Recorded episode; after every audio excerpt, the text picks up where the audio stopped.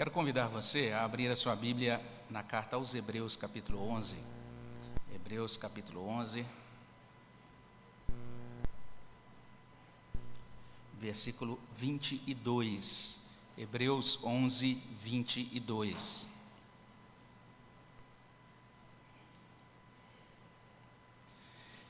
E nós vamos fazer a leitura desse texto juntos, aqueles que estão aqui. Você que está em casa também é convidado a atentar aí para esse texto, manter sua Bíblia aberta nele. Hebreus 11, 22, a palavra de Deus diz o seguinte: vamos ler. Pela fé, José, próximo do seu fim, fez menção do êxodo dos filhos de Israel, bem como deu ordens quanto aos seus próprios ossos. Então, a você que está chegando, você que está pela primeira vez, quem sabe aí acompanhando de casa e ouvindo aí esse uma pregação sobre esse livro, né, sobre essa carta aos Hebreus, a gente sempre lembra que Hebreus capítulo 11 é bem interessante, é um capítulo importante da Bíblia, é um capítulo que traz essa lista de pessoas que acreditaram em Jesus Cristo como Salvador da vida delas apesar delas viverem na época do Antigo Testamento, de não terem todo o evangelho que a gente tem disponível hoje, mas ainda assim, naquele contexto delas, elas receberam essa revelação de Deus que foi suficiente para a salvação, consolação e santificação dos seus corações. E, de certa maneira, Hebreus está chamando a nossa atenção para esse tipo de fé. É o capítulo da fé, o capítulo começa com uma descrição, fornecendo um conceito de fé. E é muito interessante que, para o autor de Hebreus, fé, literalmente, é uma confiança absoluta na pessoa de Jesus Cristo, como único, como suficiente sacerdote. E ele fala muito de Jesus como sacerdote. A teologia reformada diz isso: que Deus ou que Cristo nos salva é, exercendo alguns ofícios, ofício de profeta, de sacerdote e de rei. E nesse sentido, a grande ênfase de Hebreus, especialmente no capítulo, nos capítulos 9 e 10, é em Jesus como único e suficiente, como o sumo sacerdote daqueles que acreditam nele. E se você está ouvindo pela primeira vez essa ideia de sacerdócio né, dentro da, do cristianismo, no cristianismo essa é uma ideia importante, quando a gente diz que Jesus é o único sacerdote, literalmente significa que ele é o mediador porque Ele é o único que realiza, é o único que assegura a nossa salvação com a sua vida, com o seu sacrifício, com as suas orações em nosso favor. A Bíblia diz literalmente isso, que agora mesmo Jesus Cristo está diante de Deus Pai como nosso advogado de defesa, Ele está intercedendo por nós, Ele intercede por aqueles que acreditam nele dia e noite, Ele está trabalhando pela salvação daqueles que confiam nele. E essa é a mensagem desse livro de Hebreus. Nós devemos deixar de confiar em outras pessoas, em outras coisas, nós devemos confiar exclusivamente em Jesus Cristo para a nossa salvação e também para a nossa vida nesse mundo. A Bíblia chama isso de andar pela fé. Então, eh, o Hebreus, o livro de Hebreus bate nessa tecla, especialmente no final do capítulo 10. Ele diz: Nós somos da fé o justo viverá pela fé. E daí ele começa então a explicar o que é fé e mencionar esses exemplos, não é? Mas de certa maneira, Hebreus 11, 22 menciona a fé de um homem que é mencionado antes, lá no livro de Gênesis, um patriarca chamado José. E se você não conhece a história de José, vale a pena, vale a pena conhecê-la. Eu convido você a ler a partir de Gênesis 37. Começa ali, Gênesis 37, e vai até o final da Bíblia. Uma série de informações sobre esse homem chamado José, que realmente vale a pena a gente conhecer mais detalhes sobre ele.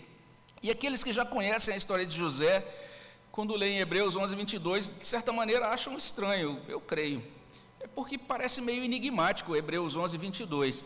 Quando a gente pensa em José, vamos imaginar o seguinte: que alguém diz para você, olha, você pode falar, dar uma aula, sei lá, dar um estudo bíblico sobre José lá na minha casa, ou de repente dar, dar, fazer uma aula aqui para crianças e ensinar sobre José. Normalmente a gente lembraria de um monte de coisas sobre José. A gente lembraria, por exemplo, que José era aquela pessoa que tinha capacidade de sonhar, recebia revelações por meio de sonhos e conseguia interpretar o sonho de outras pessoas. A gente é, chamaria atenção para isso. Outros, quem sabe, mencionariam a integridade moral, espiritual de José, aquela ocasião na casa de Potifar em que é, ele foi grandemente tentado, mas ele fugiu da tentação e permaneceu íntegro. Outros, de repente, falariam da capacidade de José de liderar ou de gerenciar, de gerir. É foi um grande administrador, um grande gestor.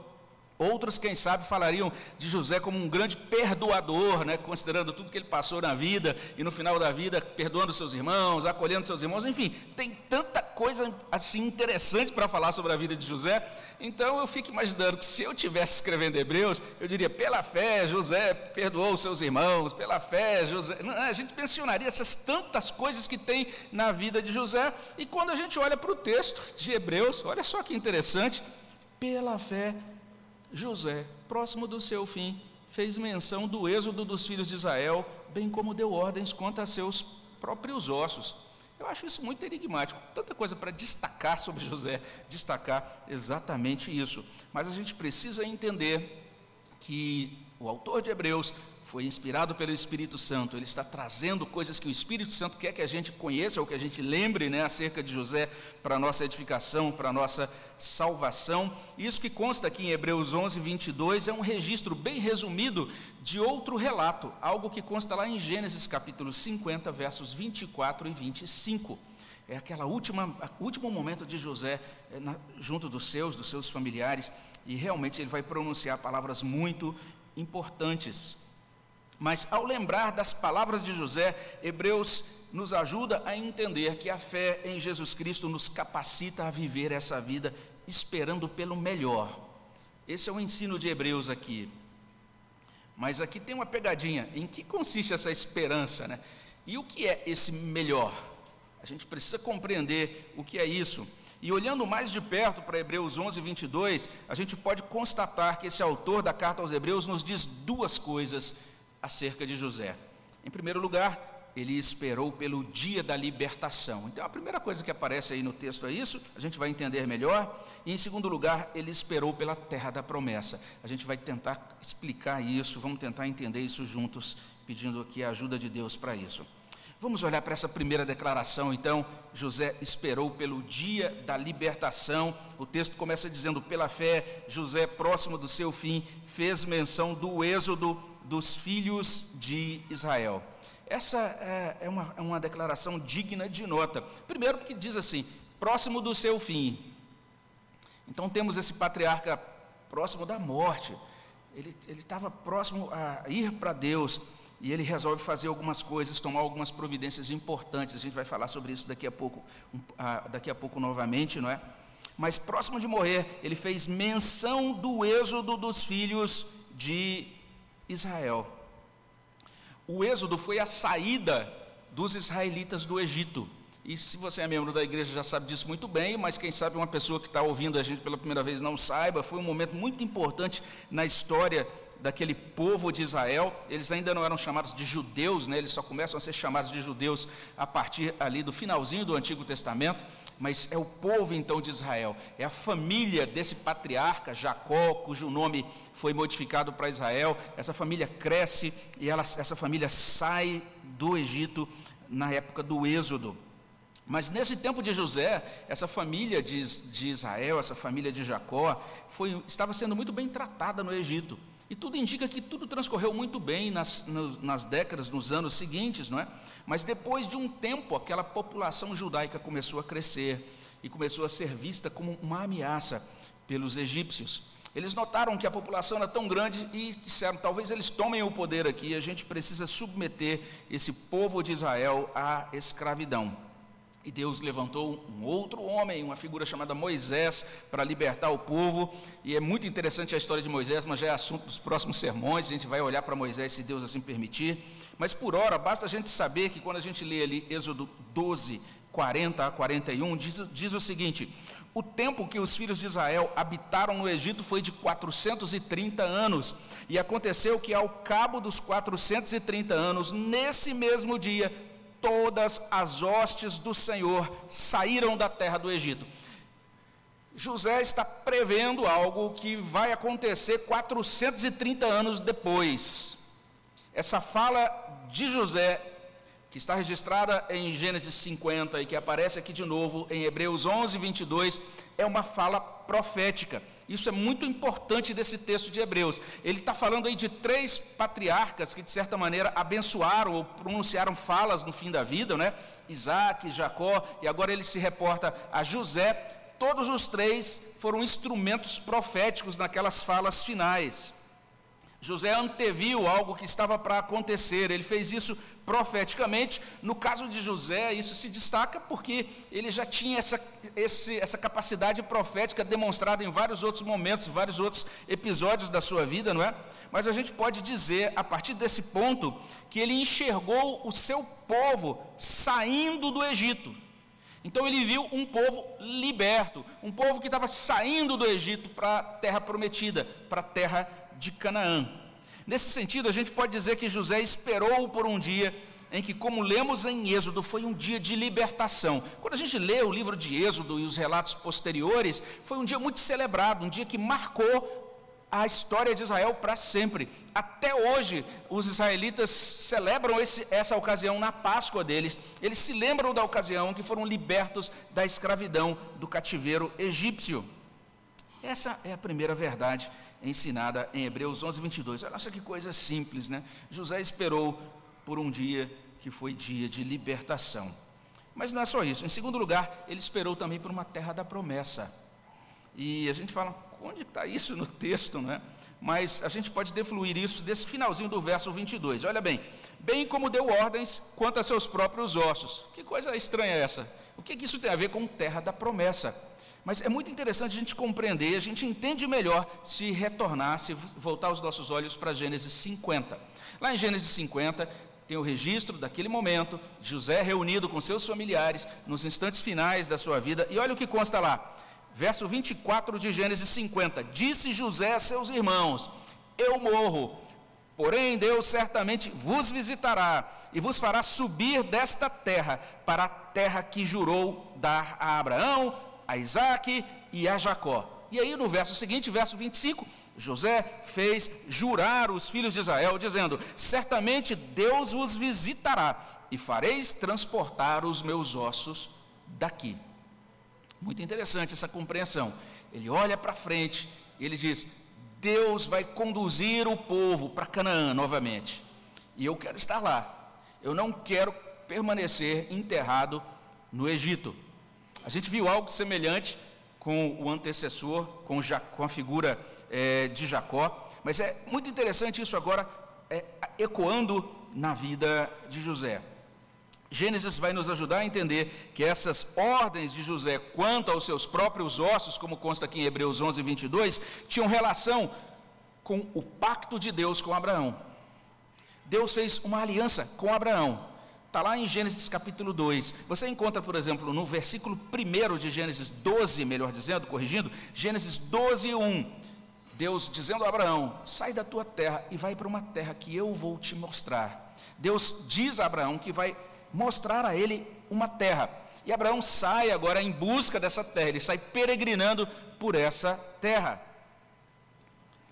E porque Deus prometeu uma terra a Abraão, é por isso, por conta dessa promessa, talvez você já tenha ouvido muitas vezes essa expressão, especialmente se você é, não é membro de uma igreja evangélica e de repente ouve isso várias vezes. De onde surgiu essa ideia de terra prometida? A ideia de terra prometida tem a ver com o pacto de Deus com Abraão, com o pacto da graça. Deus prometeu dar uma terra a Abraão.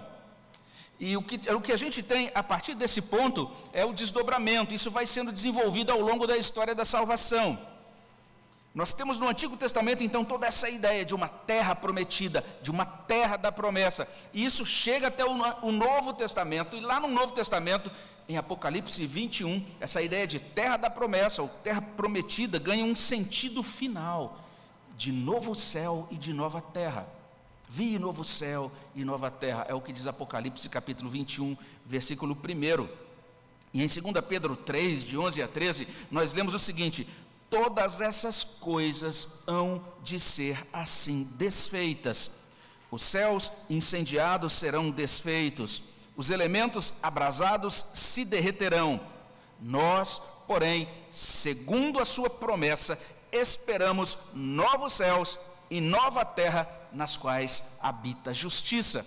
Então, uma promessa de terra, uma promessa concreta no Antigo Testamento, de realmente possuir uma terra naquela região, naquele, daquilo, naquela parte da geografia que a gente chama de terra de Canaã, mas isso vai se desenvolvendo, a gente vai percebendo, inclusive, que termina o Antigo Testamento, eles estão agora cerceados né, do cumprimento literal daquela profecia, e os profetas, os últimos profetas do Antigo Testamento, começam a profetizar um dia em que o próprio Deus vai reinar, vai reinar sobre a terra e vai dar ao seu povo um lugar nessa terra é, sobre a qual ele reina.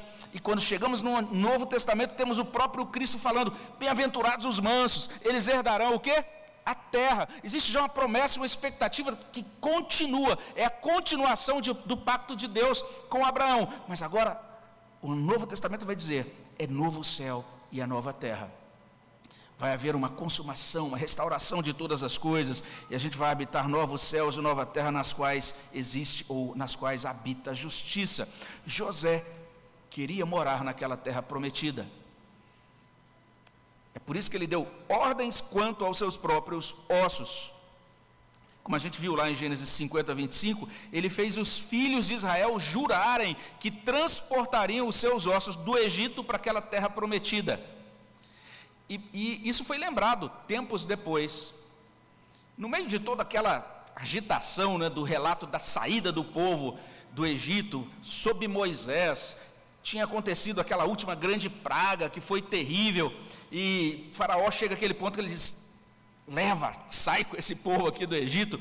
E Moisés então saindo com aquele povo, tanta coisa sendo providenciada, a gente pode imaginar aquela correria, né? Se a gente sai para fazer uma viagem, já tem tanta coisa que a gente tem que providenciar. Imagina naquele momento, é, Moisés chegando, falando com os anciãos: olha, fomos liberados, vamos embora enquanto há tempo, não é porque de repente Faraó muda de ideia, porque toda hora ele mudava. E eles estão ali tomando todas aquelas providências. Olha o que consta em Êxodo 13, 19. Êxodo 13, 19 diz assim: Também levou Moisés consigo, ou seja, para fora do Egito, os ossos de José. Pois havia este feito os filhos de Israel jurarem solenemente, dizendo: Certamente Deus vos visitará, daqui, pois, levai convosco os meus ossos. Então, esse ato de José, que é confirmado em Hebreus 11, 22, ele está apontando para isso que José, José tinha uma fé em Deus, ele tinha uma fé na redenção de Deus, ele acreditava em um futuro de Deus, ele acreditava em um futuro com Deus, na terra de Deus, essa era a convicção de José, é por isso que ele é incluído, por isso que esse fato é incluído nesse ponto do relato de Hebreus 11, 22. Resumindo, José esperou pela terra da promessa, o segundo ensino de Hebreus. Então, quando olhamos para esse versículo, são duas coisas muito claras que constam aí. José esperou pelo dia de libertação, ele conseguiu antever o êxodo, e ele esperou pela terra da promessa, porque essa é a implicação da ordem, da organização dele, da providência dele, para que os seus ossos fossem levados para a terra da promessa. Vamos tentar agora organizar um pouquinho isso é, mais doutrinariamente, não é? Especialmente agora vamos olhar um pouco mais para esse contexto maior, para a sessão inteira, do verso 8 até 22. Se você prestar atenção, Hebreus 11, de 8 a 22, está falando desses patriarcas, Abraão, Isaac, Jacó e José. São esses patriarcas, é a família de Abraão, são os patriarcas fundadores da nação de Israel. Hebreus está sublinhando o seguinte: existe uma bênção de Deus sobre Abraão, essa bênção de Deus sobre Abraão está sendo repassada de uma geração para outra geração. A bênção, a promessa de salvação, a promessa de caminhar com Ele, no, com, com, conosco no mundo, a promessa de ser o Deus da redenção, isso passa de Abraão então para os seus filhos, para essa descendência que é chamada de descendência da aliança. Quando nós olhamos também, Hebreus está destacando isso nesses relatos aqui, ele está demonstrando que em todo esse processo, né, passando de um para o outro, isso que a gente pode chamar de história da redenção, essa história da redenção está avançando pela graça de Deus que opera soberanamente não é por conta do bom desempenho espiritual de Abraão, ou porque Isaac realmente era um homem de Deus muito ungido, que era o melhor crente daquela época, ou talvez porque Jacó fosse a pessoa mais íntegra no momento que ele foi chamado por Deus. Não, são pecadores encontrados pela graça de Deus, salvos pela graça de Deus, eles estão claramente incluídos nesta aliança, nesse plano de redenção de Deus, um propósito eterno de Deus que começa a se desdobrar dentro da história. E tem esse aspecto também bem interessante sobre essa soberania da graça, quando a gente olha, por exemplo, para a, a, própria descendência que se vai se desdobrando a partir desse ponto. Não sei se você prestou atenção nisso, mas eu falei rapidamente no último sermão, existe, existia naquele tempo, e na verdade continua existindo em grande parte da, da cultura oriental, essa ideia da, da, do destaque dado ao primogênito. O primogênito, ele tinha uma série de privilégios destacados, porque era primogênito. Mas olha o caso de Abraão. O primogênito foi Ismael, mas a promessa não se realizou no primogênito, se realizou em Isaac, que era o filho da promessa. Na geração seguinte, não foi Isaú o primogênito, mas Jacó quem recebeu a bênção da aliança que Deus havia dado a Abraão, seus descendentes. Mas quando a gente olha para a família de Jacó, não foi Rubem, o primogênito, quem recebeu as bênçãos ali na, da, da promessa. Foi José quem recebeu aquelas bênçãos. E ele recebeu essas bênçãos por intermédio dos seus filhos, Manassés e Efraim. Mas se você olha para José, também não foi Manassés o primogênito que foi um instrumento da aliança de Deus, foi Efraim quem recebeu a bênção pactual. Quando a gente olha para tudo isso, a gente vai percebendo, Hebreus vai nos ajudando, vai abrindo essa janela de entendimento, para a gente saber que o amor eletivo de Deus é independente das regras e dos regulamentos a respeito do direito de primogenitura. É muito interessante isso que vai sendo mostrado. Todos esses patriarcas são mencionados aqui por uma única razão: eles creram em Jesus Cristo como único Senhor, como único redentor da vida deles. E todas essas ações deles, que são mencionadas aqui, foram realizadas unicamente pela graça de Deus operando neles, porque eles haviam sido alcançados por essa graça. Todos eles receberam a fé como dádiva, como dom de Deus. Não é a fé de Abraão, mas é a fé que, Abra que Abraão recebeu de Deus como um dom. Porque nós somos salvos pela graça, mediante a fé. Isso não vem de nós, é dom de Deus. Olha só o que Hebreus vai colocando para a gente: nenhum desses homens, ninguém dessa família foi salvo porque era um herói, mas foi salvo porque Deus misericordiosamente decidiu amá-los, alcançá-los por meio de Cristo, constituir um povo de Deus na terra. Mas a gente pode agora olhar um pouco mais para esses três últimos patriarcas, para esses três que trouxeram bênçãos patriarcais ou que proferiram bênçãos patriarcais: Isaac, Jacó, José. Como eu disse, eles proferiram essas palavras proféticas aos descendentes.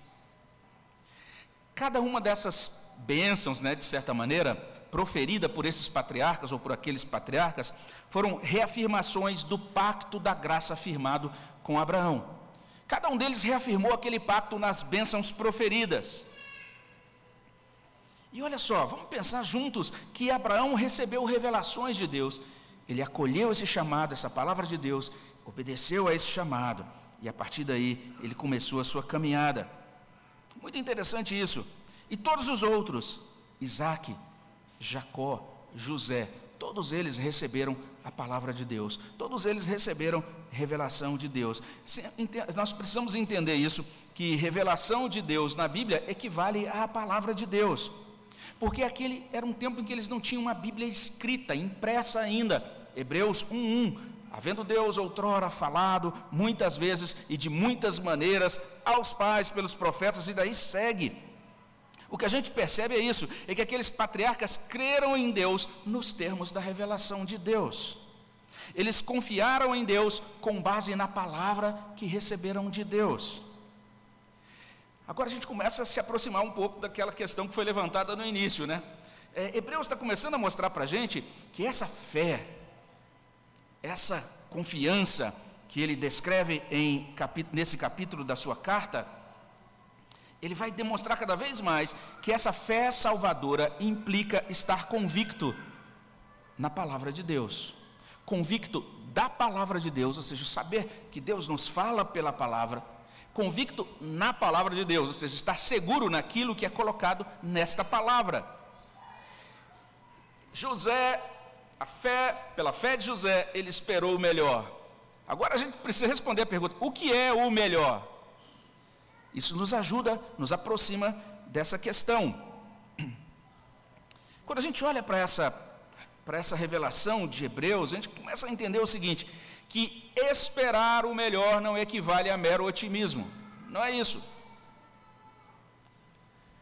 Não equivale a fazer uma reprogramação no seu modo de pensar, na direção das coisas positivas, para você dizer, ah, eu sou muito negativo, agora vou ser mais positivo, né? De repente olhar-se no espelho e dizer, hoje vencerei, hoje, hoje triunfarei, né?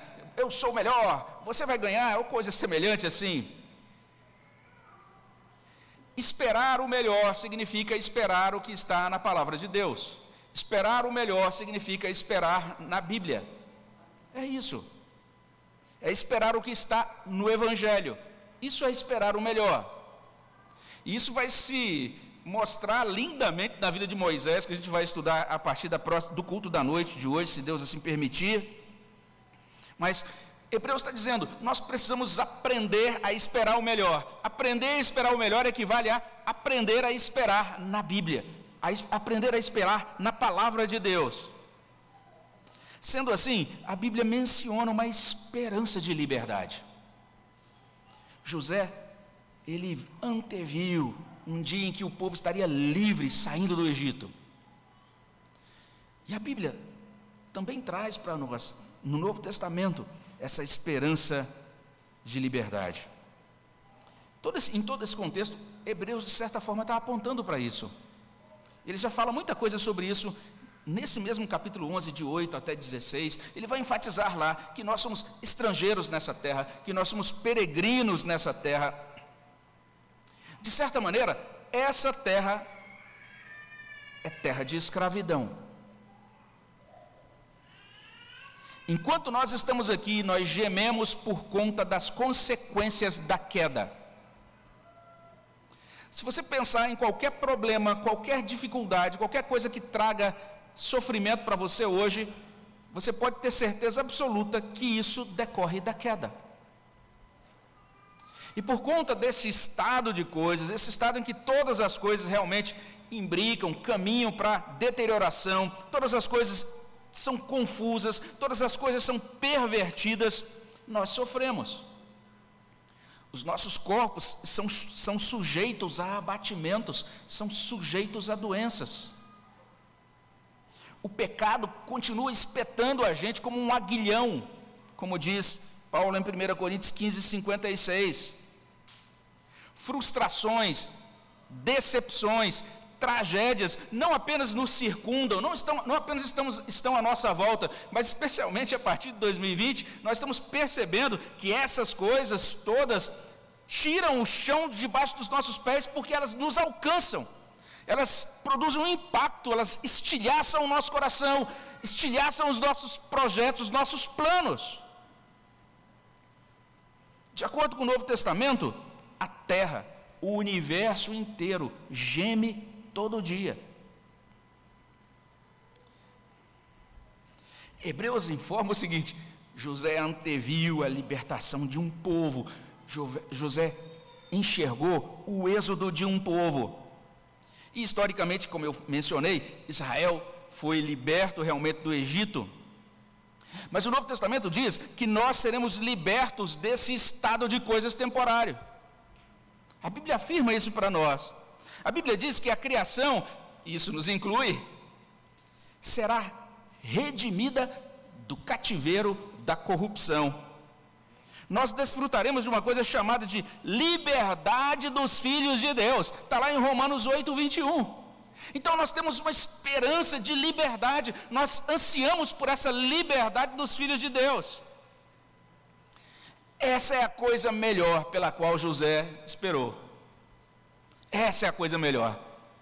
É nesse sentido que a fé conduziu José a esperar o melhor. Não é que ele dizia, ah, será que eu serei promovido ou não? Não, vou esperar o melhor. Não era apenas um pensamento positivo assim. Ele estava, na verdade, olhando para essa completação da redenção. E essa esperança de libertação derradeira nos ajuda a enfrentar a morte. José cogitou sobre isso pouco antes de morrer.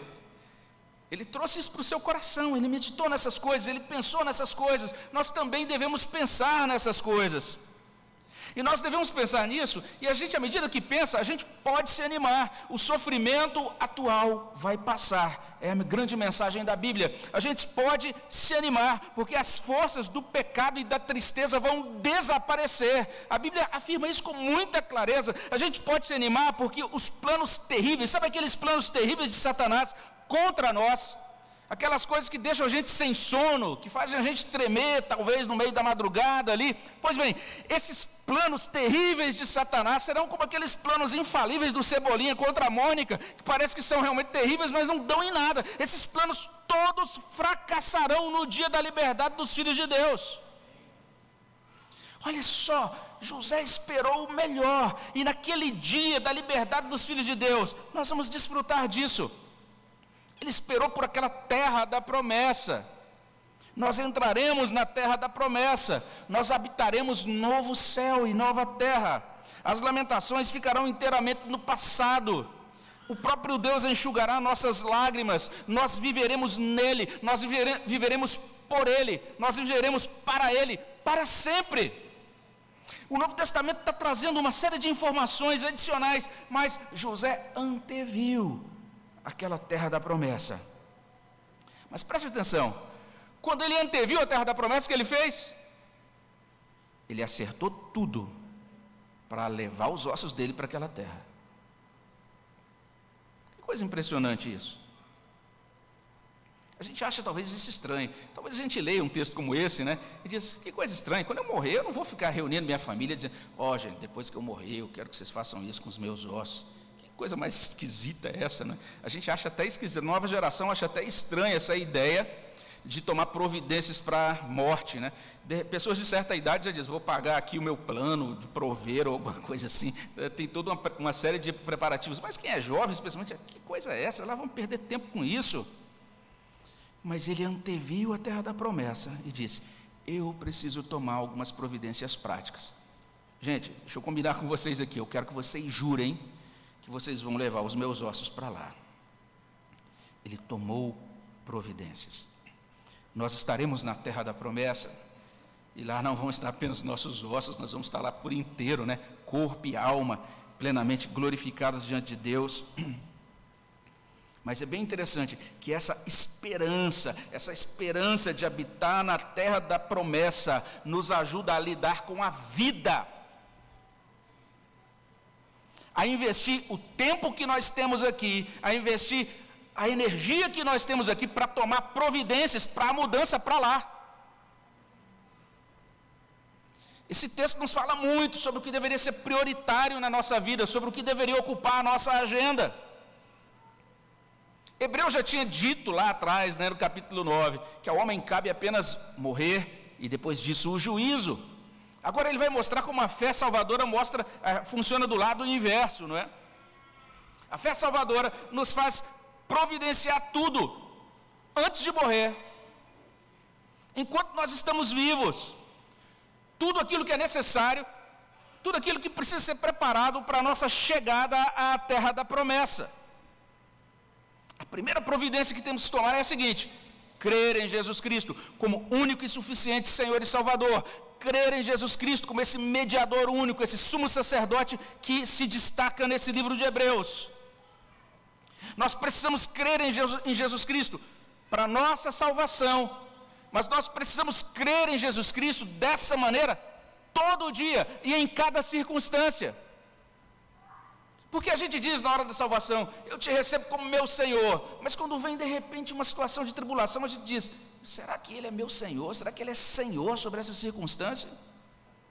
E mesmo depois de, tendo, de ter anos de conversão, de estar dentro de uma igreja, a gente o tempo todo precisa ser reanimado nessa confiança em Deus, todo dia, em torno de cada situação, crer no Senhor Jesus Cristo como Senhor e Salvador.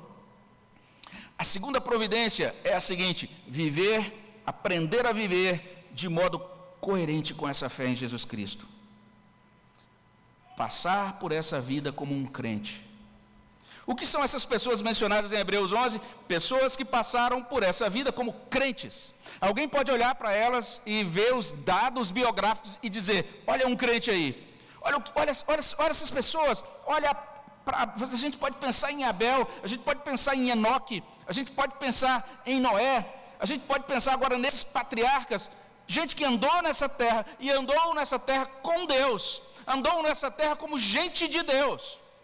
Essa é a segunda providência. José disse: Vou tomar providência enquanto dou tempo, enquanto tem tempo. É isso que eu quero que vocês façam. Eu quero os meus ossos na terra da promessa. Nós podemos hoje dizer: Vou tomar as providências enquanto tenho tempo, porque eu quero estar lá naquele dia, o dia da liberdade dos filhos de Deus, o dia da consumação de todas as coisas, o dia em que nós habitaremos novo céu e nova terra. Vamos orar ao nosso Deus, vamos pedir a Ele que nos ajude com isso. Senhor, no nome de Jesus, nos colocamos na tua presença e suplicamos a tua graça sobre nós. Obrigado, ó Pai, porque o Senhor nos ajuda a compreender, por meio desses exemplos de Hebreus 11, o que é a fé salvadora. Ajuda-nos, ó Deus, de fato, a esperar o melhor, entendendo que o melhor tem a ver com as promessas do Teu Evangelho. O, o melhor, ó Deus, tem a ver, ó Deus, com tudo aquilo que Cristo é, tudo, tudo aquilo que Ele realiza para nós, para o nosso benefício e para a Tua glória. Obrigado por esse plano tão perfeito. Obrigado por esse plano, ó Deus, que decide escolher pessoas tão fragilizadas, pessoas como eu, como cada um de nós aqui, pessoas, ó Deus, que se fossem ser garantidas pelo seu desempenho e pela sua bondade ou pela sua santidade, não passariam na prova. Mas nós somos alcançados pela graça do Senhor, somos trazidos para a comunhão com o Senhor, e agora nós caminhamos como cristãos, porque estamos debaixo dessa justiça de Cristo, estamos cobertos por esse sangue de Cristo. Ó Deus, ajuda-nos a buscar abrigo em Cristo e a estar assegurados nele. E se houver alguém aqui, ó Deus, que ainda não está, que ainda não experimentou isso, se houver alguém nos assistindo, que seja uma boa ocasião, que seja uma ocasião em que teu Espírito abra esse coração e que faça morada nas nossas vidas. E que o Senhor, Deus, nos ajude, nós que já conhecemos o Senhor há tanto tempo, que o Senhor nos ajude a caminhar com o Senhor nesse mundo, assim como caminharam aquelas pessoas lá atrás, mencionadas nesse capítulo 11 de Hebreus. Ajuda-nos a viver pela fé. É o que pedimos no nome de Jesus. Amém, Senhor Deus.